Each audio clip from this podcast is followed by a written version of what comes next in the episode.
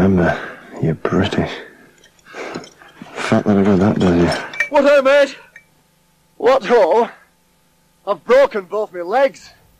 Don't worry, you're not gonna die. Well, that's good news.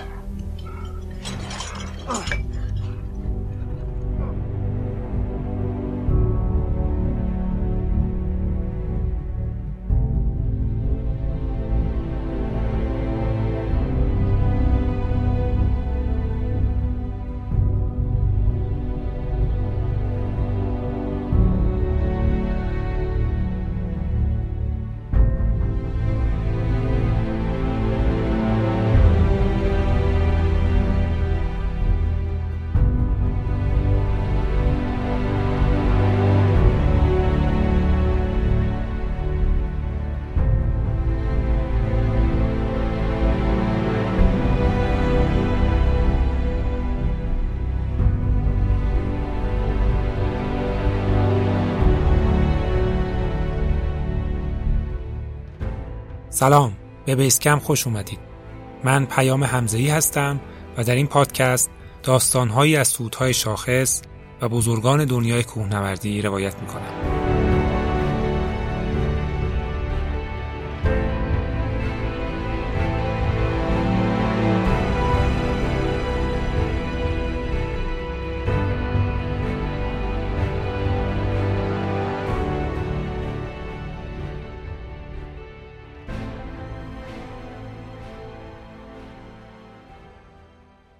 وقتی حرف از سختترین کوه جهان بشه همه احتمالا ذهنشون میره سمت K2.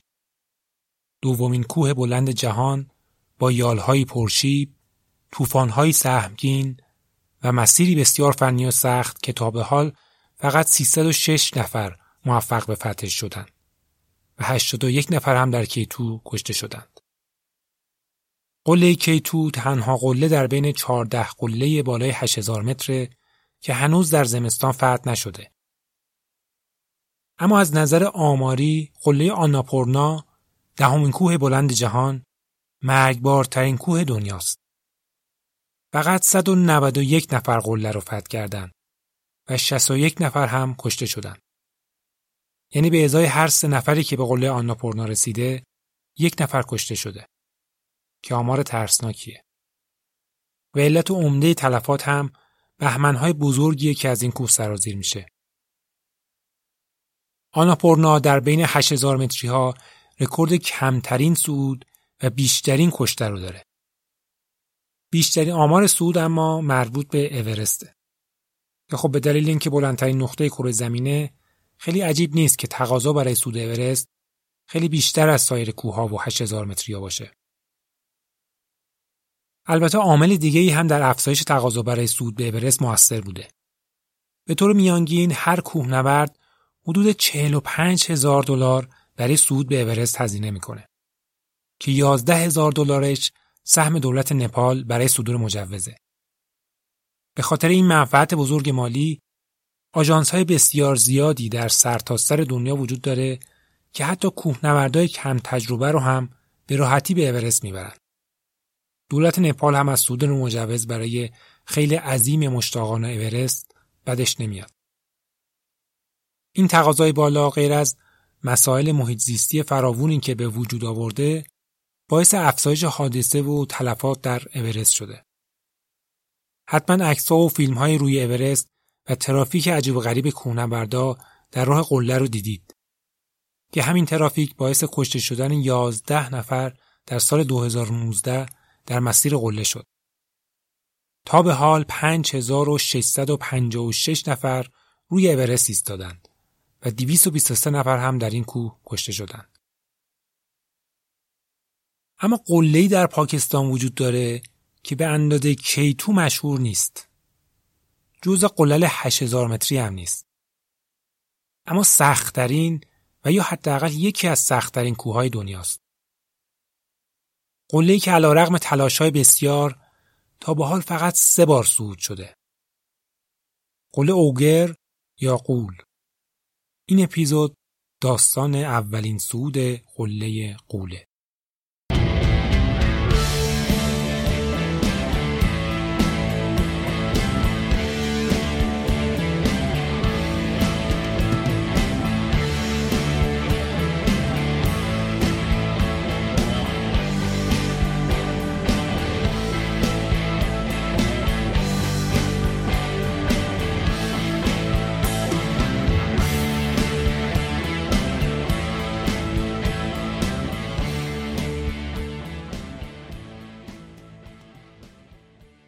قله اوگر یا به زبون محلی باینتا براک با 7285 متر ارتفاع یا قله صخره‌ای با دیوارهای عمودی که به دلیل وضعیت خاص و اختلاف سطح 3000 متری با کف یخچال و مخروط عظیم گرانیتی قله یکی از سختترین و تکنیکی ترین کوههای دنیاست که هیچ مسیر ساده و غیرفنی برای فتحش وجود نداره. صعود یک دیواره در ارتفاع 7200 متری کار بسیار شاقیه و به همین دلیل قله اوگر جز سختترین کوههای دنیاست. حتی شاید سختتر از کیتو و آنابورنا. اولین تلاش ها بر روی قله اوگر در سالهای 1971 و 75 توسط یک گروه انگلیسی انجام شد که ناموفق بود. بعد از اونها یک تیم شش نفره ژاپنی در سال 1975 برای فتح قول راهی منطقه شدند که اونها هم راه به جایی نبردند. ژاپنی ها یک بار دیگه در سال 1976 از جبهه جنوب غربی شانس خودشون رو امتحان کردند و تا ارتفاع 6500 متری صعود کردند. اما یک دیواره 300 متری و بعد های تند یخی و در انتها یک ستون 250 متری از سنگ یک پارچه گرانیت اون هم در ارتفاع 7000 متری صد راهشون شد. تابستان 1977 داگ اسکات کوهنورد معروف انگلیسی پنج نفر از دوستاش رو دعوت کرد که یک سود به شیوه آلپی روی این کوه داشته باشند. داگ اسکات یکی از پیشگامان سود دیوارهای بلند و مسیرهای جدید در هیمالیاست و دو سال قبل از این برنامه قله اورست رو برای اولین بار از مسیر رخ جنوب غربی فتح کرده بود که این سود یکی از درخشانترین سودهای تاریخ کوهنوردیه. داگ اولین کسی رو که به این برنامه دعوت کرد دوست و همنورد قدیمیش کریس بانینگتون بود. بانینگتون یکی از بزرگترین و تأثیرگذارترین سرپرست برنامه های هیمالیا نوردی بود و او هم چندین سود دیواره بلند برای اولین بار در کارنامش داشت. و همینطور سرپرست برنامه سود رخ جنوب غربی اورست در سال 1975 بود. مو آنتواین، کلای راولند، نیک اسکورت، پول برایت که همگی از کونوردهای برجسته انگلیسی بودند، همراه با داگ و کریس راهی پاکستان شدند تا با این قول بیشاخ و دم 7200 متری دست و پنجه نرم کنند. ده جون 1977 تیم انگلیسی همراه با باربرهای پاکستانی به بسکمپ اوگر بر روی یخچال بیافو رسید.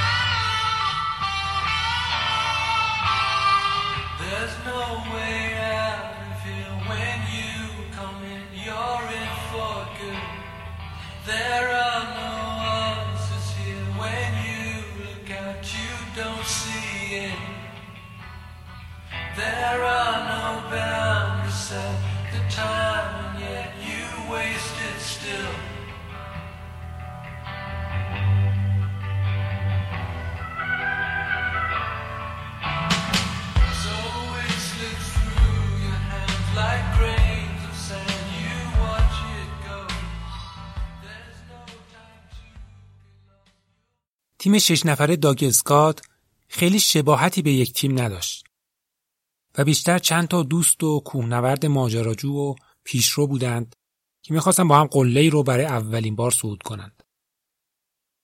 بنابراین عملا تیم سرپرست برنامه نداشت و هر کس نقشه و برنامه خودش رو برای سود دنبال می‌کرد.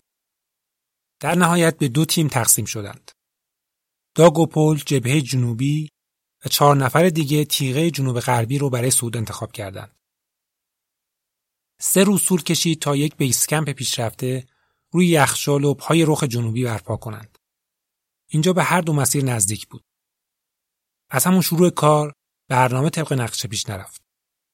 کریس، مو، کلای و نیک نه روز طول کشیده بود تا به بالای خطارس جنوب غربی برسند. در برنامه ریزی اولیه دو روز زمان برای این قسمت در نظر گرفته بودند. در وسط مسیر هم مجبور شدن یک کمپ بزنند. تیم اول هم چندان خوششانس نبود. یک سنگ به ران پل خورده بود و مجبور شده بود خودش رو لنگان لنگان به بیسکم برسونه. داگ خودش به تنهایی تمام بارها رو پای دیواره جنوبی برده بود. بعدا تیم دوم عملا خودش به دو تیم تقسیم شد. کریس و نیک با کوله هایی به وزن 25 کیلو که حاوی آزوقه برای ده روز آیندهشون بود به کمپ یک رفتن. و دو روز بعد رو صرف باز کردن مسیر و ثابت گذاری روی تیغه جنوب غربی کردند. اما کلای و مو پایین برگشته بودند و تو بیسکم استراحت می‌کردند. اونا فکر دیگه ای در سر داشتن و در حال بررسی یال غربی بودند. در جبهه جنوبی داگ و پل تا ارتفاع 6500 متری صعود کردند و در یک قار برفی مستقر شدند. از اونور کریس و نیک هم بعد از شش روز صعود سخت و ترکیبی روی گردنه رسیدند. اونا در حالی که فقط برای چهار روز دیگه آزوقه داشتند حمله نهایی به سمت قله رو شروع کردند. یک شیب تند برفی جلوی روشون بود. تمام مسیر رو فقط با حمایت کلنگ و یک پیچ یخ صعود کرده بودند. هیچ چیزی من نبود. اما به هر حال به زیر قله غربی رسیدند و شب رو اونجا گذروندند. صبح روز بعد تراورس به سمت قله اصلی رو شروع کردند. هرچه به قله نزدیکتر می شدند، سود از دیواره قله در ارتفاع 7200 متری به نظرشون غیر ممکن می رسید. نیمه روز به سختی به گردنه ما بین قله اصلی و غربی رسیدند. فقط 200 متر اختلاف ارتفاع با قله داشتند. اما 200 متر تکنیکی و فنی. ابزار کافی هم برای این کار نداشتند و فقط برای یک روز دیگه آزوقه داشتند. بنابراین مجبور شدن از قله اصلی صرف نظر کنند و به سمت قله غربی برگشتند. فردای اون روز در پایان یک traverse طولانی به مو و کلایو که از جبهه غربی بالا اومده بودند رسیدند. و بعد از اومدن داگ و پل بالاخره هر شش نفر اعضای تیم به بخش انتهایی مسیر قله رسیدند. بحث مفصلی در مورد ادامه کار در گرفت. کریس بانینگتون با کمی رندی بقیه رو متقاعد کرد که همگی به base camp برگردند و بعد از استراحت و آوردن آذوقه با هم تلاش دیگه ای روی قله داشته باشند. بقیه موافقت کردند و برای استراحت و تجدید قوا پایین برگشتند و سه روز در بیسکم موندند. اما نیک و پل از ادامه سود انصراف دادند. پل هنوز پاش بر اثر اصابات سنگ ناراحت بود و گلوی نیک هم عفونت کرده بود. بنابراین این دو نفر تو بیسکم موندن. چهار نفر دیگه سودشون رو شروع کردند و خودشون رو به ارتفاع 6700 متری رسوندند. اما هوای خراب مانع ادامه حرکتشون شد و دو روز رو توی چادر محبوس شدند. بعد از دو روز که هوا کمی بهتر شد خودشون رو به غار برفی زیر قله رسوندند. مو و کلایو تو غار برفی موندند تا از صعود تیم حمله فیلم برداری کنند. ساعت پنج صبح روز بعد داگ اسکات و کریس بانینگتون تراورس ترسناک بین دو قله رو پشت سر گذاشتند و به زیر دیواره قله اصلی و سختترین بخش مسیر رسیدند.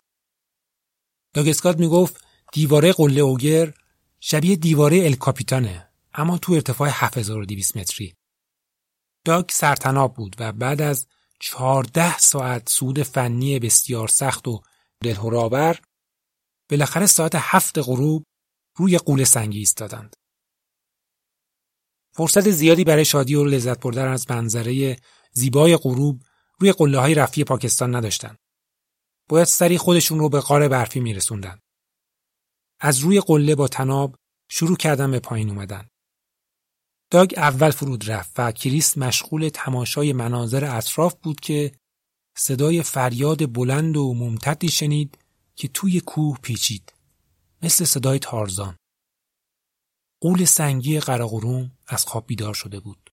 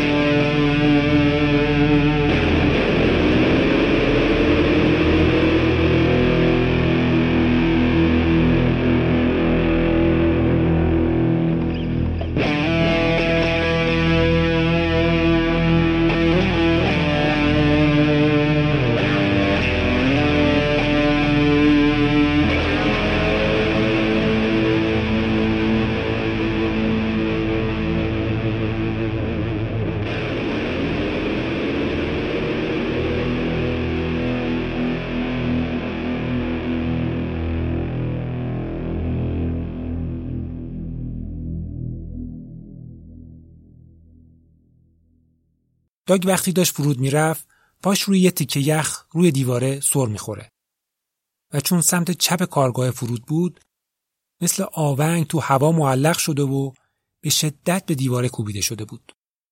چنان فریادی زده بود که حتی مو هم که 500 متر پایین تر بود صداش رو شنیده بود. گیرس از بالا فریاد زد داگ چی شده؟ اما جوابی نیامد. تناب کشیده شده بود و معلوم بود که داگ از تناب آویزونه. گیرس دوباره فریاد زد داگ جواب بده. صدای ناله داگ از پایین اومد که گفت پام شکسته. گیرس بهش گفت می‌تونی تناب رو آزاد کنی؟ دوباره برای مدت طولانی جوابی نیامد. بعد تناب شل شد و کریس پایین اومد و داگ رو دید که روی یک سکوی سنگی افتاده. پرسید چی شده؟ گفت پاهم شکسته. کریس گفت کدومش؟ داگ جواب داد جفتش. کریس با خونسردی گفت خوبه زنده میمونی. چه حق با کریس بود چون اگه با سر به دیوار خورده بود هیچ شانسی نداشت. اما پایین اومدن از ارتفاع 7200 متری از سختترین کوه دنیا اونم با دو پای شکسته کار غیر ممکنی به نظر می رسید. اما هوا داشت تاریک می شد و باید هر جوری شده پایین می اومدن. داگ وزن خودش رو روی تناب انداخت و به سختی شروع به پایین رفتن از دیواره قله کرد و بالاخره روی خط و رست و برف نرم رسید. سعی کرد روی پاهاش بیسته اما نتونست و به زمین افتاد و از درد به خودش پیچید. پای راستش کاملا خرد شده بود. هوا هم تاریک شده بود و دیگه نمی‌تونستن ادامه بدن. گودالی توی برف کندند و تا صبح همدیگر رو بغل کردن که یخ نزنند. داگ می‌گفت اون شب از شبی که مجبور شدن در اورست و ارتفاع 8800 متری سر کنند هم سردتر بود. از طرفی نگران بود پای شکستش که نمی‌تونست حرکتشون بده دچار سرمازدگی بشه. با روشن شدن هوا به سمت گردنه به راه افتادن. داگ روی زانوهاش به پایین میخزید. بالاخره با هر مصیبتی که بود خودشون رو به غار برفی که مو و کلایو هم داخلش بودن رسوندن. کریس هم به خاطر عوارض ارتفاع بالا صداش رو از دست داده بود و مدام سرفه می‌کرد. یه شب سخت و سرد رو توی غار برفی که فضای زیادی هم نداشت گذروندن. مو مرتب پای شکسته داگ رو ماساژ می‌داد که یخ نزنه. روز بعد به سمت قله غربی به راه افتادند. برای برگشت از یاد غربی مجبور بودن که از قله غربی بالا برند. برف تازه به کمرشون می رسید و داگ تقریبا توی برف شنا می کرد. بعد از چند ساعت فقط سی متر سود کرده بودند و دیدن فایده ای نداره و دوباره به غار برگشتند و شب سوم رو پشت سر گذاشتن. روز بعد و با یخ زدن برف تازه به هر زحمتی که بود خودشون رو به روی قله غربی رسوندند. داگ مسیر سخت و پرشیب قله رو سینه خیز بالا می‌رفت. کلایو یه عکس از داگ در این مسیر گرفته که عکس معروفیه و میذارمش توی page اینستاگرام پادکست. بعد از رسیدن قله غربی شروع پایین رفتن کردن. مو و کلایو اول فرود می‌رفتن و بعد داگ در حالی که خودش رو از طناب آویزون کرده بود پایین می‌رفت و در انتها هم کریس ابزارها رو جمع می‌کرد و فرود میومد. با تاریک شدن هوا به غار برفی دوم رسیدن. فضا برای چهار نفر کوچیک بود و توان بزرگ کردن جا رو هم نداشتن. کریس و مو مجبور شده بودن بیرون بمونند و داگ و کلایو به داخل غار خزیدن تا یه شب سخت دیگر رو سر کنند. پای داگ خیلی ازتش می‌کرد. از یه طرف بی حرکتی باعث یخزدگی می‌شد و ممکن بود پاش رو از دست بده. از طرفی هم هر حرکت و ماساژی با درد همراه بود. آزوغشون هم تموم شده بود و چیزی جز چای بدون شکر برای خوردن نداشتن. با روشن شدن هوا به فرودشون ادامه دادند. اما چیزی نگذشت که حادثه دیگه ای اتفاق افتاد. یه طول تناب دیگه باقی مونده بود تا به تنابهای ثابت خودشون برسند. مو با یک رشته تناب شروع به فرود کرد. اما تناب کوتاه بود و به کارگاه بعدی نرسید. چند متر آخر رو دست به سنگ فرود اومد و تناب دیگر رو همینطور رها کرد. با فریاد به داگ جریان رو گفت اما صداش توی باد گم شد. داگ بیخبر وزنش رو روی تناب انداخت که تعادلش به هم خورد و دوباره سقوط کرد. اما تونست در آخرین لحظه خودش رو نگه داره. کریس که آخرین نفر بود بیخبر از همه جا فرود اومد و بعد از تناب خارج شد و با پهلو روی سنگها افتاد. اول کمی به خاطر شوک بعد از سقوط گیج بود. اما بعد که بلند شد ظاهرا آسیبی ندیده بود. بالاخره به سختی خودشون رو به چادر کمپ یک رسوندن. اونجا کمی شیر خشک و شکر پیدا کردند. فردا صبح تازه درد ناشی از سقوط به سراغ کریس اومد. سرگیجه داشت و قفسه سینش به شدت درد می‌کرد.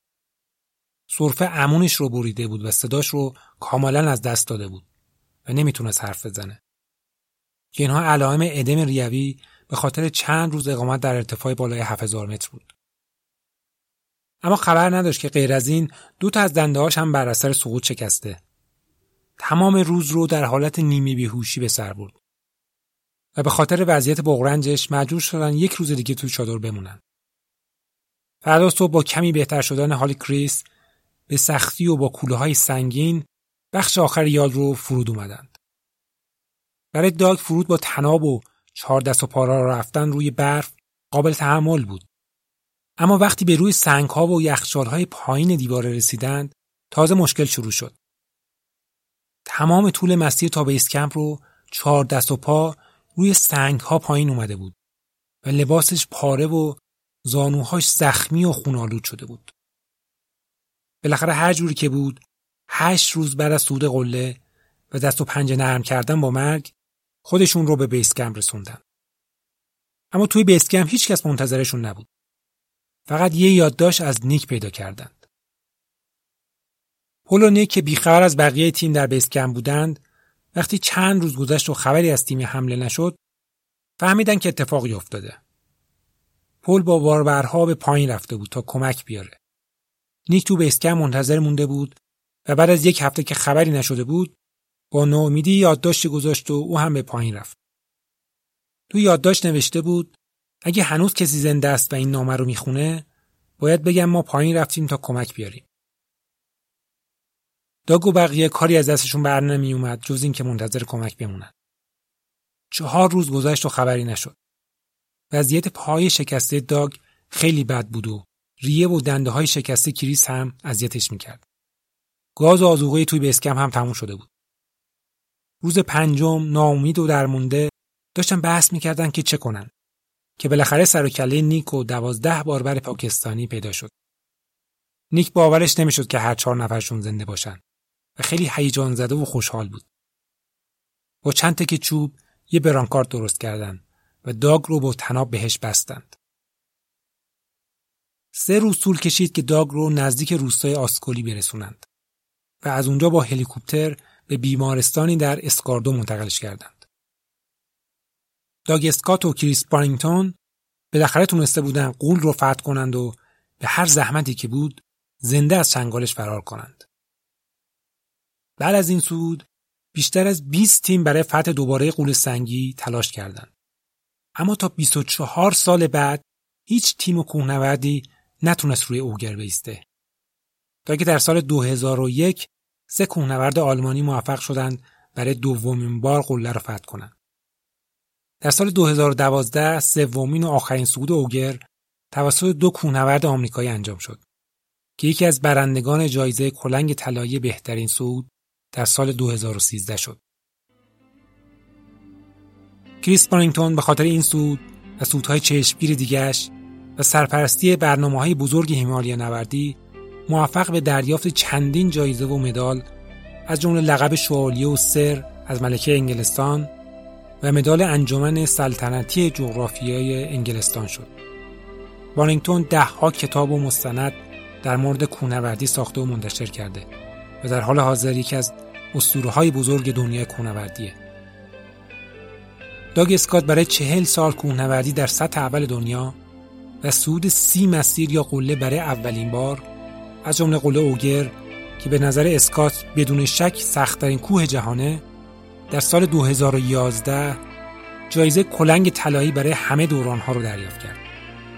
داگ که الان 79 سال داره و متاسفانه اخیرا به سرطان پیشرفته مغز مبتلا شده هنوز دست از تلاش و سود بر نداشته و تصمیم داره برای کمک به خیریه‌ای در نپال معادل ارتفاع اورست از پله های خونش بالا بره.